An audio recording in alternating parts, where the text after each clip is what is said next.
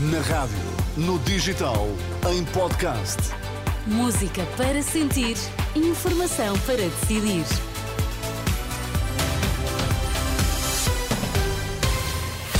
Boa quinta-feira, três minutos depois do meio-dia, é hora de ouvirmos as notícias. Vítor Mesquita, olá mais uma vez, o que é que temos em destaque? Olá, Teresa. Interrogatório de ex-autarca de Funchal terminou. Advogados chamados para alegações. Agricultores em protesto vão reunir com a ministra Maria do Céu Antunes. Edição do meio-dia, a começar na Renascença.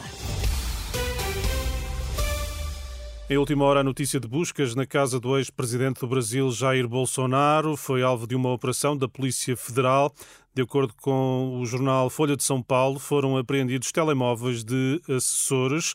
A polícia determinou também que Bolsonaro entregasse o passaporte, um documento que não estava na residência do ex-presidente em Angra dos eh, Reis, com a Polícia Federal a dar 24 eh, horas para que o documento seja eh, entregue. Jair Bolsonaro diz numa reação que está a sofrer uma perseguição implacável.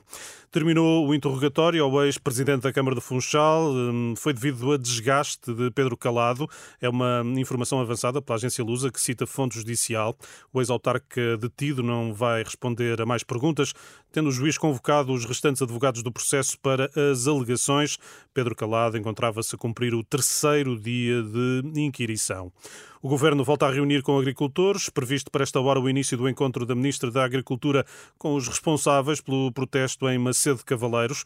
Reunião online na autarquia de Macedo que levou à desmobilização dos manifestantes na última hora. Explicações de Armindo Lopes. Após as conversas que tivemos com a Sra. Ministra e com, e com o gabinete dela, eh, ela prontificou-se a hoje sair mais cedo do Conselho de Ministros para reunir connosco ao meio-dia. E, e, e, e, temos uma reunião presencial eh, marcada também com ela para segunda-feira às quatro da tarde tarde. O Ministro vai deslocar-se ao Nordeste Transmontano? Segunda-feira. Segunda-feira segunda estará cá em cima para, para conversar connosco.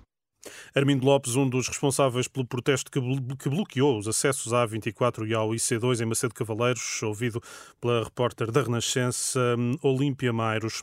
Menos mortos e feridos nas estradas é o balanço da campanha Taxa Zero ao Volante na primeira semana do mês. GNR e PSP registaram oito vítimas mortais, menos uma em relação ao igual período do ano passado.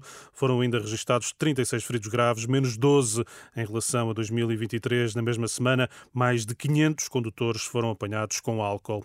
Houve um claro desinvestimento no combate às drogas, os organismos competentes não têm meios para atuar, alertas do presidente do Instituto para os Comportamentos Aditivos e Dependências. Em entrevista ao programa Hora da Verdade, da Renascença e do Jornal Público, João Golão assume preocupação com o aumento do consumo de droga e também com os constrangimentos de quem atua no terreno. O desinvestimento político não se traduziu diretamente num corte orçamental. Não. Aquilo que houve foi deixou de falar do assunto, deixou de se encontrar uh, soluções para que os serviços, por exemplo, os serviços de saúde dedicados a esta área fossem atrativos para os profissionais de saúde. Nesta entrevista, o presidente do ICAD dá razão à carta aberta dos autarcas de Alcântara e Campo de Ourique, em Lisboa, divulgada esta semana pela Renascença, onde são pedidas medidas urgentes para combater o aumento de consumo de droga no Val de Alcântara. É um, são certos eh, declarações numa entrevista a João Golão, que já está disponível em rr.pt e que vai ser possível ouvir na íntegra depois das 11 da noite. Obrigada, Vítor Mesquita. Nós voltamos a ouvir-te a ti à uma da tarde. Até já.